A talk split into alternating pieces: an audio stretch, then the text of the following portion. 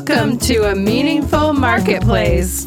I'm Sarah Masoni from Oregon State University's Food Innovation Center, where I've helped countless dreamers launch their new food products. It's the science of taking a food delight from the kitchen to mass manufacturing and still keeping its great taste. That's what I do. I've been called the woman with the million dollar palate, although I haven't tried to cash that check yet. Listen in weekly for real life stories.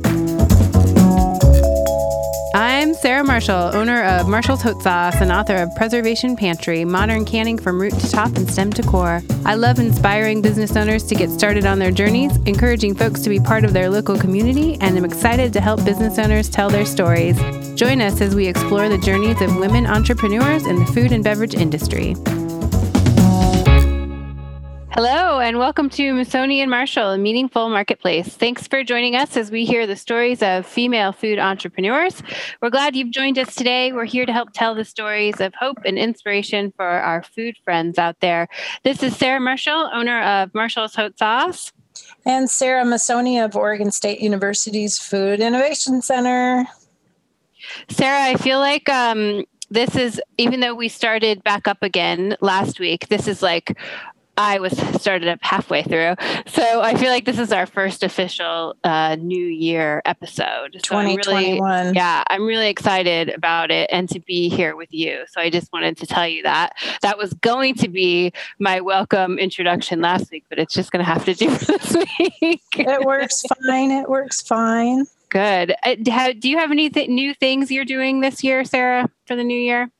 For the new year, I am going to wear lots of jewelry like Mr. T. That's a good goal. I also noticed you've been doing a lot of baking. Oh my gosh. We've been binge watching the Great British Bake Off. And for Christmas, I did get quite a few baking books from my family, and I did make croissants. Uh, yeah, they looked beautiful. I know. Also noticed you started a new baking Instagram. Yeah, I did.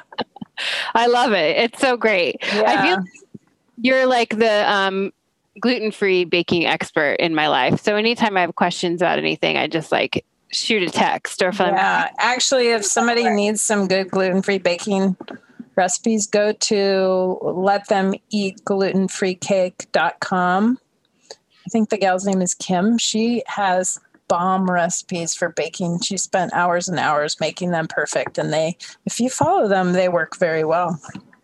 Well, that's good advice. I feel like, um, especially in January, people are doing um, trying to do a little cleaner eating, so it's a good way to do it. But I'll I'll tag "Let Them Eat Cake" in our um, episode when we get to it. Yeah. Uh, well, we're super excited to have our guest today. I would like to introduce everybody to Carrie Solomon of Greater Goods. Carrie is the owner and maker of wonderful, happy CBD things made with love and fortitude in Portland, Oregon. Welcome, Carrie. We're glad you're here today. Welcome. Thanks for having me on. I'm excited to chat. Yeah, we're excited to hear about um, your business, and we want to make sure to connect our listeners to you. So, can you tell them your social media handles and website and those kinds of important things so that they can find you? Definitely. Um, so, we're Greater Goods. You can find us online at www.hellogreater.com and on Instagram and Facebook at GRTR Goods. Perfect. Well, we'll um, get people connected to you and we'll tag you in our posts as well. Uh, we want to help walk people through your experience as a maker.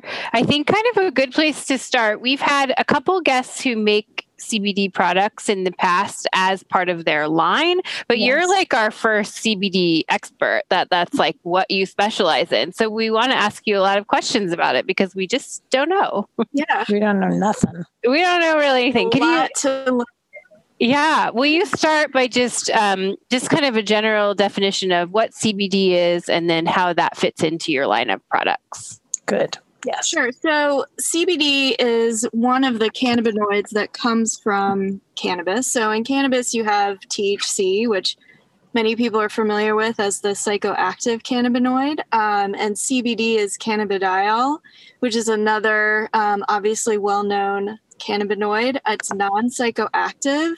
Uh, and it does act on the endogenous endocannabinoid system. So, every creature that has a spine, from um, the tiniest animal with a spine all the way up to us humans, have an endocannabinoid system. And that system is um, responsible for regulating all types of things in the body, uh, like inflammation and pain and mental wellness. Um, so CBD is this really um, sort of amazing cannabinoid that's been around forever, but has just now sort of been discovered as a thing that can be used separately from THC to help with the management of uh, regulating the body system. There's other minor cannabinoids in cannabis or hemp. Um, so this CBD comes from hemp. Cannabis and hemp are uh, nomenclature type words. Uh, they all come from the same uh, plant. They're just uh, classified differently for, for legal reasons based on the different potencies of things that live within those plants. Um,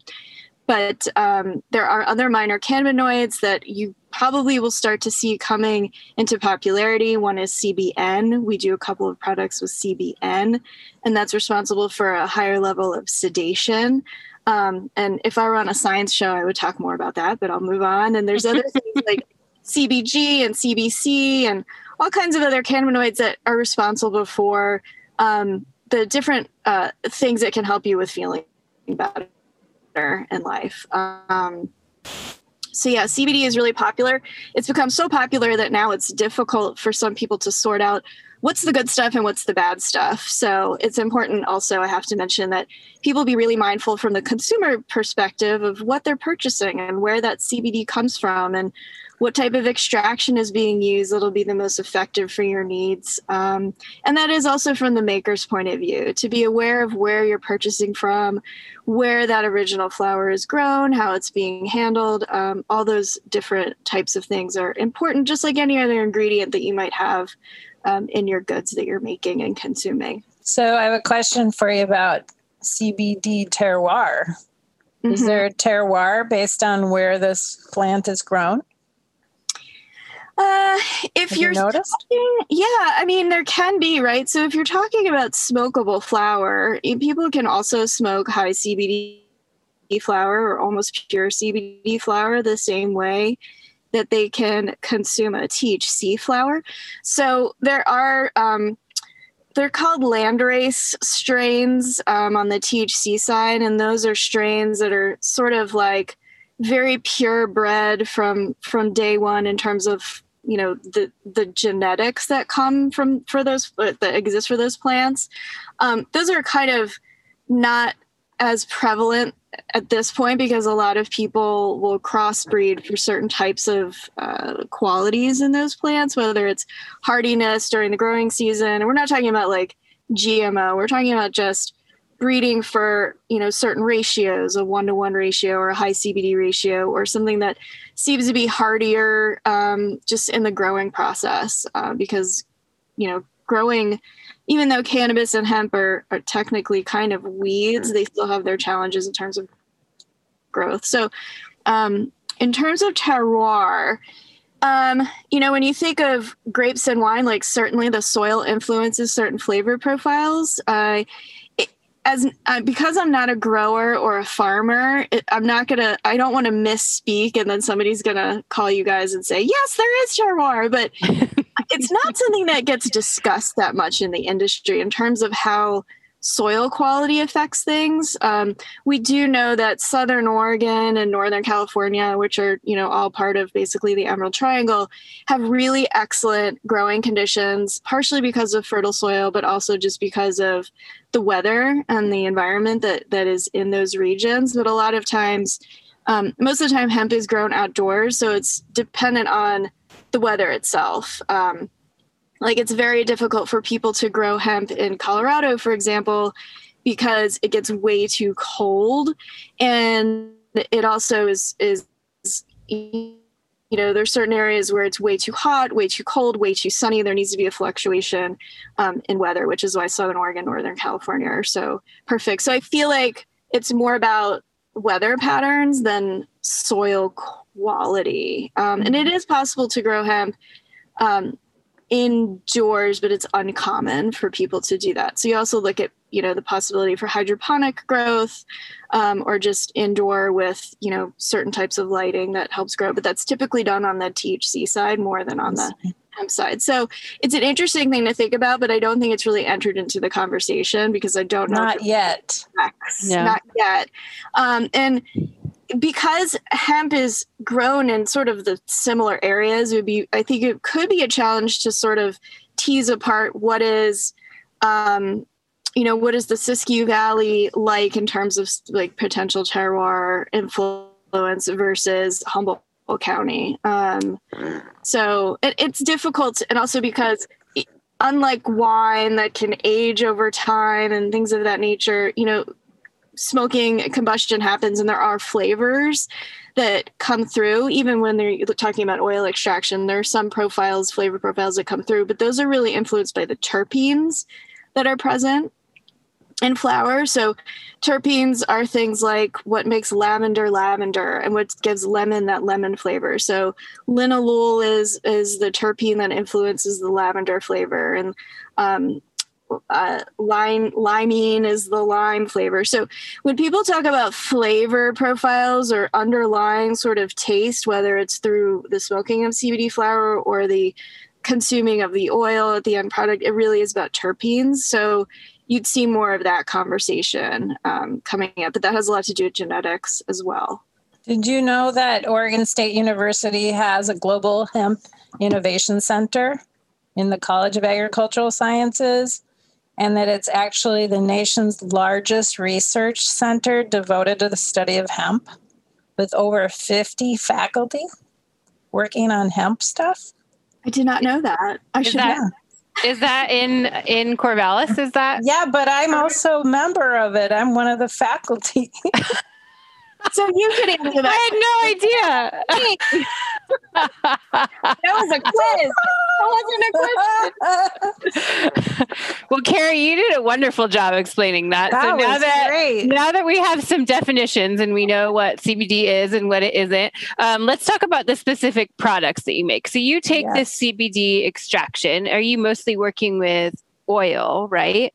We are, yes, we're working with oil. And just as a side note, so my husband and I started Greater Goods in the middle of 2019. We kind of soft launched in May and officially launched in October of 19. But we've owned a THC company since the early 2014. Um, so we came from that world originally and sort of cut our teeth on the rules and regulations that come with um, legalized recreational uh, cannabis in Oregon. And we actually made our own extracts. He did the processing, we got raw material, and he made the extracts. So we did that for a while. Um, so now we do in our in our CBD business, we do source oil that's already been processed, um, primarily just because it's so time consuming and you need more space and equipment to do it. But we choose to source our oil in a specific way, sort of because of the legacy that we've you know built and believe in from the, the other business that we run. So yes, we do. Is there the some kind of a rule where you can't actually manufacture the oil or the tink the extraction and manufacture a product using it? Is there some sort of rule about that? On the hemp side, no, there's no rule. What you need to do though is acquire a hemp handler certificate. So okay. When you're acquiring raw material from a hemp grower, um, you do need that certificate. Um, it's interesting because hemp handlers are really um, primarily what is truly covered under the Farm Bill um, that went through a couple years ago that made CBD a little more legal than it was prior. Um, so they do require a hemp handler certificate. That said, once it gets into the oil stage and we purchase it from a processor, we don't need a hemp handler certificate because now it's been processed into an ingredient and we purchase it after it's been tested as well. It's not a requirement, um, but we do require it. So we don't necessarily always have to go into yet another uh, testing round on the oil before it goes into product. So, yeah, if people do want to Sorry, go ahead. I could see. I was going to say, um, who is your regulatory arm? Are you regulated by the Oregon Department of Agriculture? Because you're making we, foods. Yes. So yeah, ish. Um, So we do when we started our facility, we did have an ODA inspector come in and make sure that we were set up just like any other food manufacturing facility. That said, the ODA kind of keeps us at an arm's length because um, you know, they can come in and do checks as, uh, on us as though we were just a regular chocolate and candy manufacturer, but they don't have much to say about CBD, nor does the FDA. Um, I've actually registered with the FDA, um, and I spoke on the phone with a lovely woman at the FDA when we started, and she ended up saying, Thanks for registering, but we kind of just consider you a non entity because we really have no aegis over CBD, even though it's a food product. So we kind of fall into this funny place, right? And then, of course, we went on, um, this woman and myself, to have a conversation about how awesome CBD is. She was just fantastic. um, yeah, we fall into this really weird spot where, um, you know, technically edibles aren't really given the blessing by the FDA, um, but we're also kind of, there's no enforcement around it. So, while we don't have the endorsement, we also have the enforcement. So we kind of are just this apparition of manufacturers, right? Like, and we try to adhere to all the rules and regulations, anyways, just because good. We, we cut our teeth in THC, and that is so regulated that it's hard to imagine existing in any other way, shape, or form. Um, because so, get in Yeah. THC, you have to have very strict record keeping and logs and chain of command, but CBD, you don't have that. not as much. I mean, we have, you know, we do, we don't have to have as much chain of custody information or certi- certificates of authenticity or around potency testing and whatnot. And a good CBD company will provide test results to the end consumer. We have it all posted on our website with very easy access that relates back to the, you know, the lot number. Not there's no requirement around that to provide that to the end consumer. Um, there's no requirement to put the potency on the packaging whereas with thc you'll you have to put the potency you have to put the lab it was tested at um, there's license numbers that have to be included there's packaging id that has to be included, included but cbd is not like that um, it's interesting and i, I foresee it at some point in in time if they say okay CBD people, you could go ahead and do this, and the FDA steps in. There's going to be a lot of that showing up for people. So, Uh, how you said you started your business in 2019 and and that you were coming out of another business, but what made you specifically start manufacturing the um, products that you make now? Like, did you see a need for it, or? like in terms of the actual chocolate bars and Mm-hmm. and whatnot. Well, so we we are at heart we're well technically we started our THC business with topicals. Um, we're not really THC consumers to that extent like some other people are. Um, but then we went into chocolate and we just love chocolate, right? So like we've never gotten bored with chocolate. It has such an opportunity for creativity and there are not a ton of chocolate companies in the CBD space. It happens to be a really wonderful way to um, uh, consume CBD because it has high fat content and lasts in the body a little bit longer than something like a gummy, which is also a fantastic way to consume. It just hits the system a little bit differently. Um, and it's dosable. It's delicious. We saw you know my husband and i have both creative backgrounds. I'm a designer by trade and he's a photographer. So it seemed like a really nice creative way to continue the business. Um, and the candy's just fun. Part of the reason i think when we launched the company at that time you know cbd most cbd businesses were um, all of them seemed really similar so the branding was very subdued. Um, most of it was very um, feminine and pastel and like very typical wellness product oriented. And we came at it with a really bright, joyous, delightful approach because we wanted to say, yes, CBD is about well being and wellness, but it can also be about joy. Like, let's celebrate the fact that we have this amazing natural thing that can help us every single day. So we Well- wanted to kind of disrupt that notion of being like so controlled, you know. I noticed that on your website that you um, you wrote that one of your focuses is on experiencing uh, micro moments of happiness whenever you can, which I thought was so great, and especially something that people need right now. And yeah. it is when you look at your products, they're really joyful. They like uh, I don't I don't know if you guys have ever heard of the book. Um, I think it's called joy spotting, but it's about just like seeing joy in any moment that you have. And I, I really felt that when I looked at your website, which was which is great. One of the things I liked about your website is that you have um, items categorized together, and some of the different things you have are called like the Sleep Well kit, Rise and Shine kit, and you have the Candy Lovers one and Get Refreshed. Can you tell us how you came up with those kits and, you know, what people would expect if they ordered one of those? So the sleep well kit, you know, everybody has trouble sleeping, especially now. Um, when we started this in 2019, it was like the world's everybody's oyster, right? Like we're gonna get through an election, everything's gonna be fine, and I feel like it was everybody's.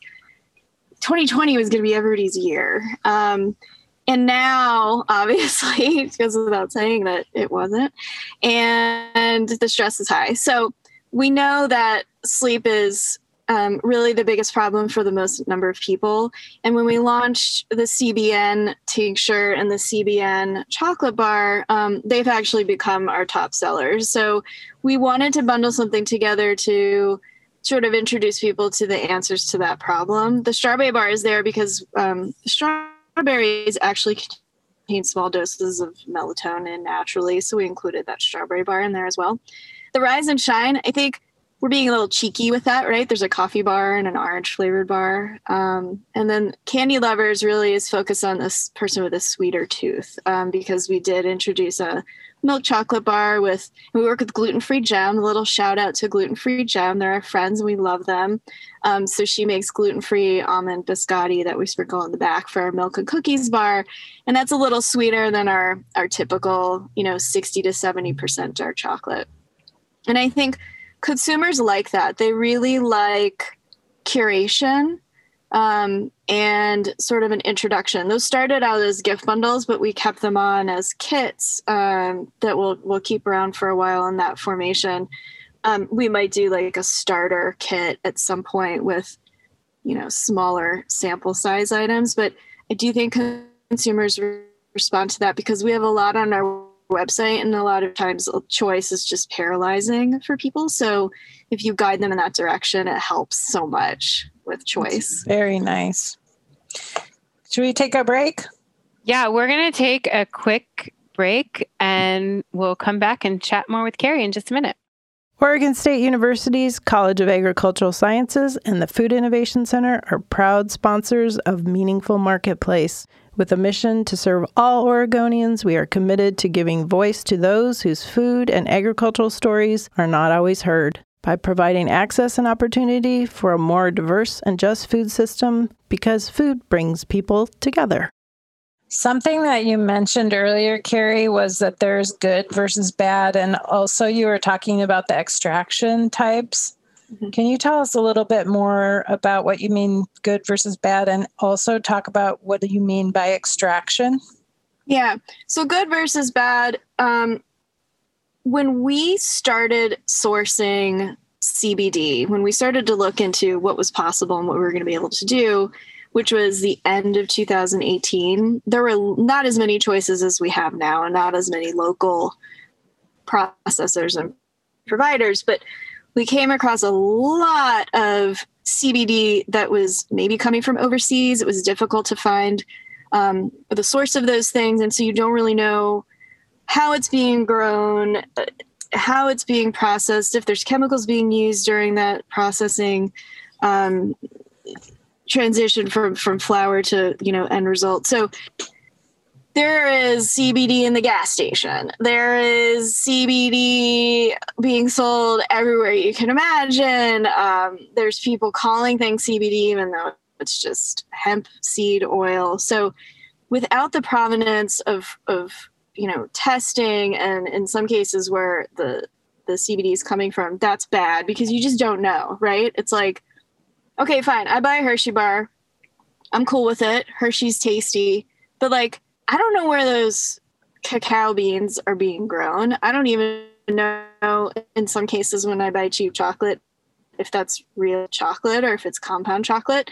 And maybe I don't care, and that's fine, but we care and we want people to know. And this is also, you know, CBD is something that you take as a wellness product. So I think it's important that people put things into their body when they're seeking some form of wellness that um, comes from a, a, good place. So, for example, with us, we source um, from um, a couple of different places. We used to always source um, from one, and we're switching because the prices have changed a little bit, and the, the hemp is grown in Oregon, and it's processed without solvents, um, which we prefer. So um, that's good. Um, we prefer organic things. So even though it's unlikely it's difficult to find hemp that is grown with a USDA certification. East Fork Cultivars does grow USDA certified hemp. They're one of the few.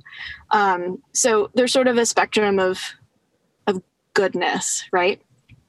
Now, in terms of the different types of CBD, there's essentially excuse me, there's essentially three types of CBD in products. Um, we based, do based on the extraction, or um, it's it's not necessarily based on the extraction, but I'll explain sort of one, from one side to the other and how okay. it ends up that way. So we use something called full spectrum oil. That means that it has CBD and other minor cannabinoids, and it will have traces of THC under the legal limit, which is 0.3%. Um, it's under the legal limit based on this very interesting math calculation around serving size. Um, and so full spectrum will have trace amounts of THC, and that can be processed in a variety of ways.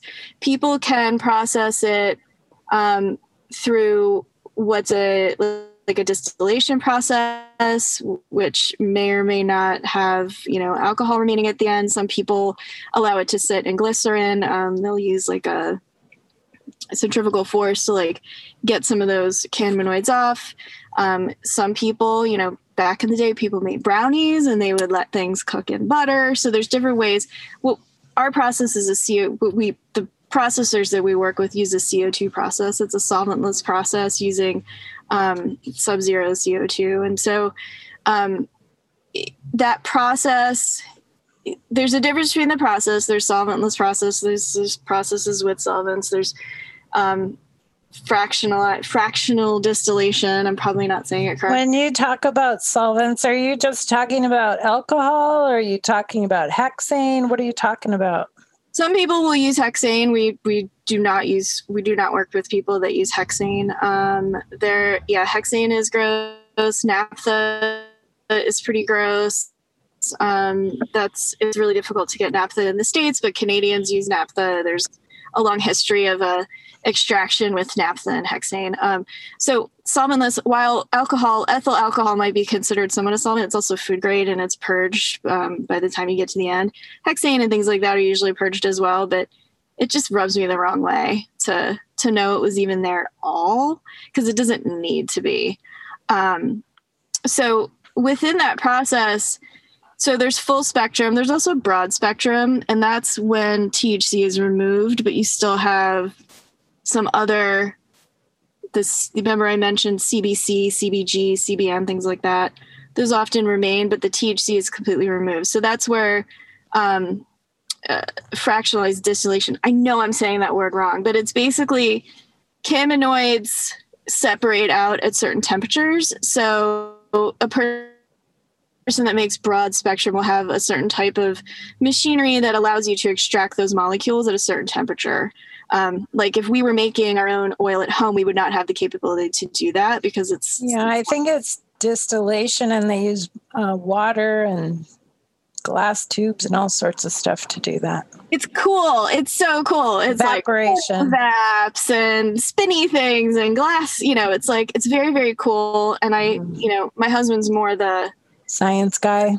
Science guy, um, but you know it's it's still it still can be a solventless process when you're looking at broad spectrum just to but you're pulling out that thc so broad spectrum is still good um, but you don't get that thc so for people who are concerned about a drug test about thc showing up um, a lot of people um, that we've met over over the last you know before the pandemic when we can meet people at events, a lot of people come up and say, "I'm sober. I don't want to. I do not want any THC." Um, and then there's people who would just shy away from CBD completely. So there's a time and a place for broad spectrum, but we always encourage full spectrum if there's no concern about drug testing. Um, and then there's isolate. Isolate goes through a much heavier process um, in terms of separating out only CBD and no other minor cannabinoids. To me, that's the least beneficial because there's something called the entourage effect. The way that cannabinoids work in the body is when there's a synergistic um, approach to the way that things interact with the body, it's always better, right? If you have this isolated little molecule, it'll work, but it's better to have those other things in there, especially a little bit of THC because it helps to activate the CBD in the system. So none so, of the are are all of your products yeah. you use like the full spectrum? They're just different. Yes, we do. Okay. Definitely. So, so then you take the full spectrum CBD and you sell oils and you sell chocolates and you sell some pop rocks I saw. Is that right? Yep, exactly. I've I've never seen those in real life person. You know we um we sell in a lot of the same places. So i've definitely seen your chocolate bars and your oils but i've never seen the um the pop rocks. Can you tell us a little bit about those? Yeah so we we make those on the thc side and so they migrated also to the cbd side and they're really fun. They are exactly how you remember them from when you were a kid, or maybe yesterday when you went to the candy shop and indulged.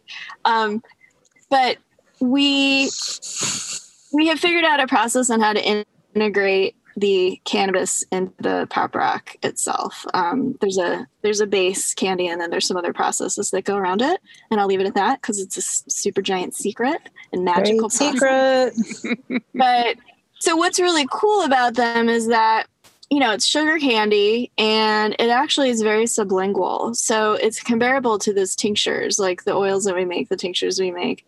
Those those um, absorb into the system very quickly, the tinctures and those pop rocks, because um, all that fizzing and popping and the saliva in your mouth that it incorporates, it, it actually gets in your system a lot quicker than the chocolate. So not only are they really fun and you can like rim a champagne glass with them or sprinkle them on ice cream or, do all kinds of fun things. Um, and they're just absolutely delightful. If, if for people that haven't had pop rocks since they were a kid, they're missing out because they're just so much fun. But there is also a reason for them because they will absorb very, very quickly your system. So, where can people buy these pop rocks? Do you have to order them online? So right now, some new seasons locations are carrying them. They're a little sporadic with their ordering. Um, and who else has them in town? Online's your best bet to get those. We okay. do have a, we we had a retail shop that is now closed. So I should mention that if people really want to come in and talk to us and learn more in person, we can always set up an appointment with them and be safely interacting in our little retail shop, but it's it's generally closed. So yeah, I think online is really your best bet. But new seasons, there it's some, but not others. But there's so many new seasons locations that I don't know offhand. I um, saw your oil and used it as an add-on when I went and had a massage at Loyally. You can um, add on to your massage to get the CBD um, oil as part of it, which was really cool. And then you can also buy it afterwards. I had pinched a nerve in my neck. So I went there during the pandemic. They were open for just like, you know, if you really need to come in, which I did. I couldn't really move my head. And so it was super awesome to have that as an add on option. And I didn't know that that was something that, that you could do. So it was really fun. Yeah, she's just as great. She just ordered yesterday, actually. Again, Perfect. she's wonderful. Um, so yeah, those those tinctures can be taken sublingually or mixed into a beverage, but they can also be used topically. Um, they're pretty strong, so it is a nice option for massage. Yeah, it was great. I mean, I guess I just hadn't thought about it that it could. I always think that when I see like a tincture like that, that it's something that you, you know, put under your tongue or into into something else that you're drinking. I didn't think of it as something that you could use as a uh, like on your body. So it was a cool experience for me. I want to kind of jump back to the field, if you don't mind. You had mentioned the Emerald Triangle, and I was thinking back to when I was in college in the 80s and how much discussion was going on amongst people living in the dorms about how people in Southern Oregon were growing marijuana and it was dangerous and don't just go walking in the woods there and all that kind of stuff. So, is that I don't know, has that stuff changed or is it still kind of like, is it crazy or is it all controlled or what's going on? People kind of have this weird image in their head from the past and maybe kind of wonder about how it's done now.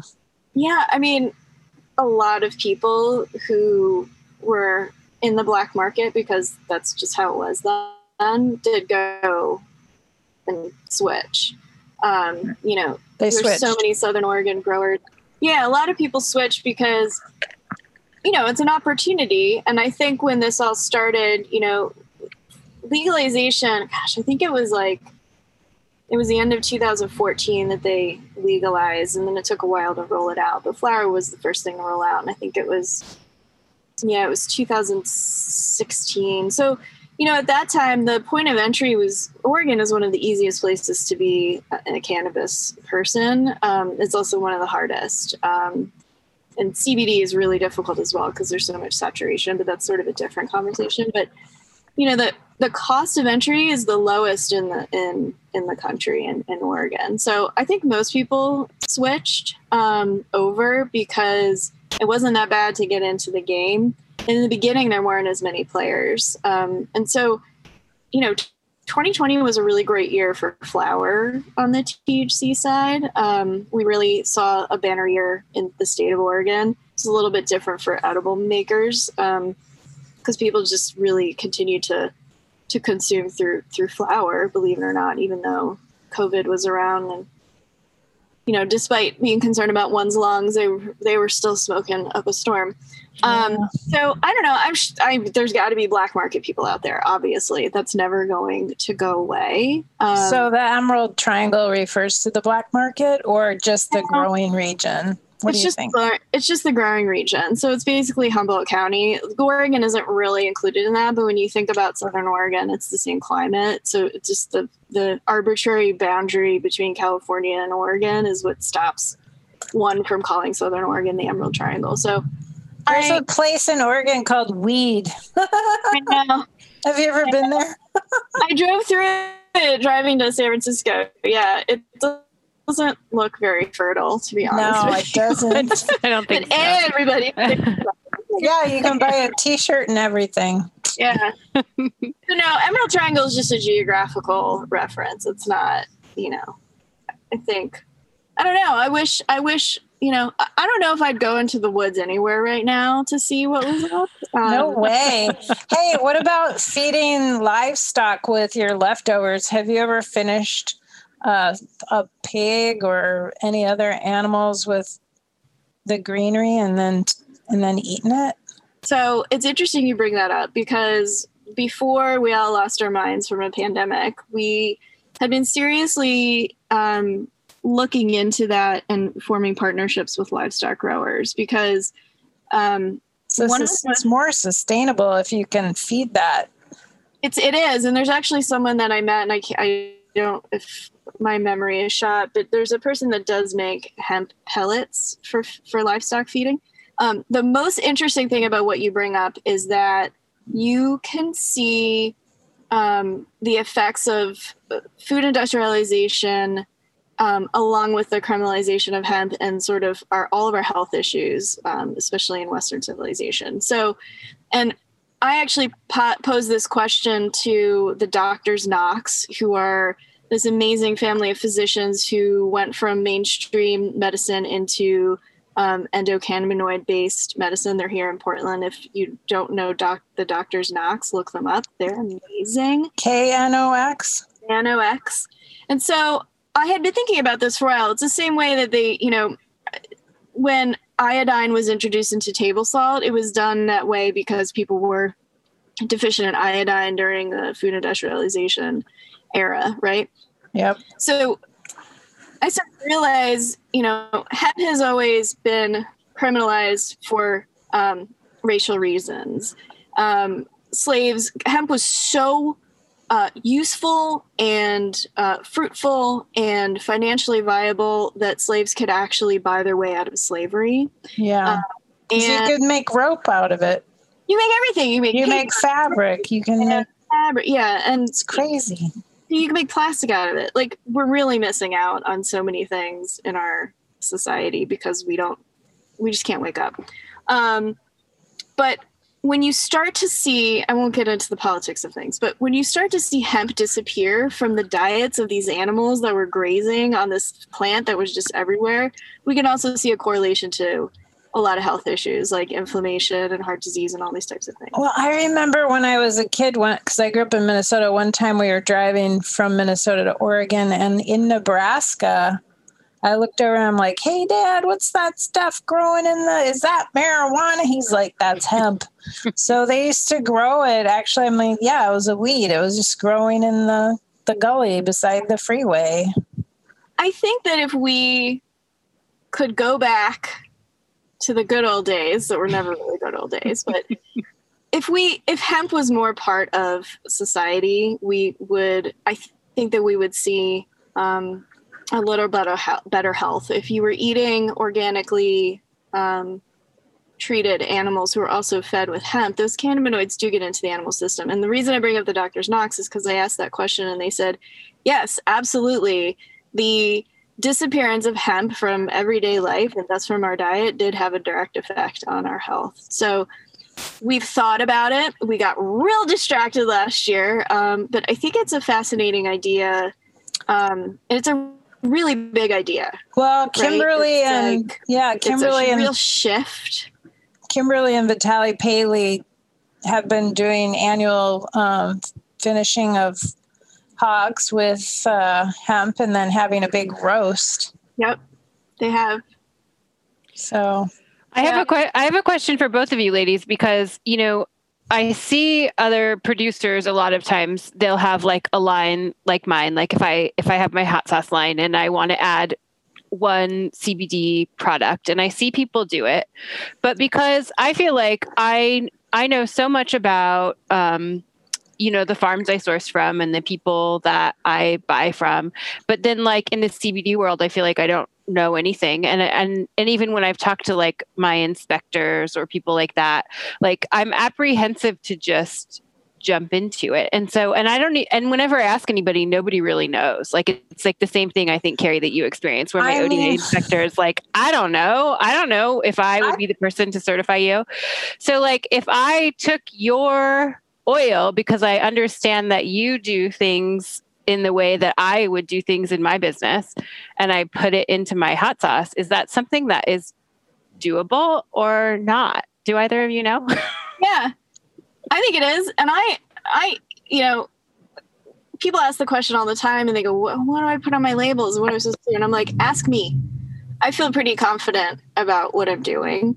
Um, and yeah, and I think anybody that's interested in doing that, I would invite them to actually contact um, us, and we can either guide or mentor or actually collaborate um, because there's different things that can happen. Like there's also water soluble CBD, um, which is really great for for things that are liquids because um, our tincture is made with MCT oil, so it doesn't incorporate. It would float at the top well into anything that has a liquid base, but there are options in terms of. I'm sorry, what? I think she was agreeing with you about the soluble part of it. But I think that it would be fun. Maybe we should collaborate, Carrie. it would be cool because I feel like that's not something I know about, but you do. And I do think that together we could make a, a really awesome product, you know? And I think that it's like the perfect example of people using their uh, areas of expertise but coming together to do something great that will in the end benefit people you know that's what the goal is that's totally the goal and like cbd you know i hate to oversimplify it but yes you can incorporate cbd into almost anything the questions to ask are you know how do i explain dosage or how does the consumer use my product right like i'm drinking an Aurora Elixirs. It's like my go-to beverage. Um, but I'm going to drink that whole thing. Whereas with um, like a hot sauce, I'm going to use a smaller amount. So you have to ask yourself, like, um, and I'm not saying just for you, but as an example, like, how is this dose? Does this make sense as a wellness product? It's also fine to say, hey, I want to add CBD just to see like what I can do in that world. The bigger thing that everyone needs to think about when they're putting a CBD product into their rotation with mainstream products is how they're going to sell this product. Um, if you're selling things online, Shopify will send a little spider out the minute they see CBD and they could potentially shut you down. Um, we work with Square on a special program that um, works with CBD and allows us to sell CBD, but we also have higher processing fees. Um, so it's less about the product, and we love to work with other people. We love to collaborate. We love to figure things out. It's also like guiding these other brands and makers on how to navigate the legality around CBD and how to sell things. Um, like New Seasons and Green Zebra and Market of Choice are happy to take us on, but we can't go through UNFI. We can't through go through KeHE, like Green Spoon and all these other little boutique places. Like they don't want to deal with it. Um, so, well, and we see at the farmers market, um, you know, because because a lot of retailers do wholesale and sell online but there's also a big percentage of retailers that just sell direct you know? So when you're someone like me who's at the farmers market then um, you know we do it that way. And so you'll we see that opening up in the farmers market area because it is easier to sell it directly to a person. It's so in, much easier like I love e-commerce. It's just so much easier. I don't understand grocery to this day and I don't really want to. Um, but yeah, like smaller retailers and direct to consumer is great. Just everyone who's they're gonna sell CBD at a farmer's market, be careful with your payment processor. That's all I have to say. Because even if you're going through Stripe or Square, you know, be careful what acronyms you use because they see it. They've got automation to see it, and it would really. It's a shame to imagine anybody getting shut down. That's just your lifeline to your business. Mm-hmm. So we can also advise around that because we've been doing it long enough to know, you know, what we had to do to well, make. Carrie, I hate to say this, but we have talked so much about all these things that we are out of time, but mm-hmm. I want to be able to send people to you directly. So, what's the best way for people to buy from you? So, go to hellograder.com you can buy our stuff on the website. Um, right now, um, all of our tinctures are currently 20% off, no code needed. We have some fun stuff coming up for Valentine's Day. And I encourage everyone to also sign up for our newsletter because we will often send out special deals just to our newsletter people. Follow us on Instagram, GRTR Goods. And for collaborations, you can write to Carrie, C A R R I E, at hellograder.com. Perfect. Thank you. It was really fun to chat with you today. And I feel like I learned so much stuff. So really great. I think other people, you will have answered a lot of other people's questions as well. So everyone should um, go check out Carrie and all the great things she's making. And we'll check in again soon. Thanks for having me. Thank Thanks you for, for joining on the show. It was really nice to chat with you today. Likewise. We record Masoni and Marshall live every week. Find us on your favorite podcast platform like iTunes and Stitcher. Thank you to our audio engineer and our production assistant, Chelsea. If you'd like to be a guest on the show, you can send us a message at Masoni and Marshall on our Instagram, and we will be back next week. Thanks for joining us, everybody. Bye. Bye for now. Market of Choice is a proud sponsor of Meaningful Marketplace As a family owned Oregon grocer for 42 years, Market of Choice strives to inspire, mentor, and assist a diverse group of local producers and foster equity in our communities. With 11 stores in Oregon, Market of Choice supports these craft makers, as well as farmers, fisherfolk, and ranchers, by bringing more than 7,000 local products to market. Together, we form a sustainable, community based food system that serves our great state. To learn more, go to marketofchoice.com. You're listening to the Startup Radio Network. Listen, learn, launch. 10% of our gross revenue goes directly to women entrepreneurs in developing countries around the world through Kiva's microfinance program.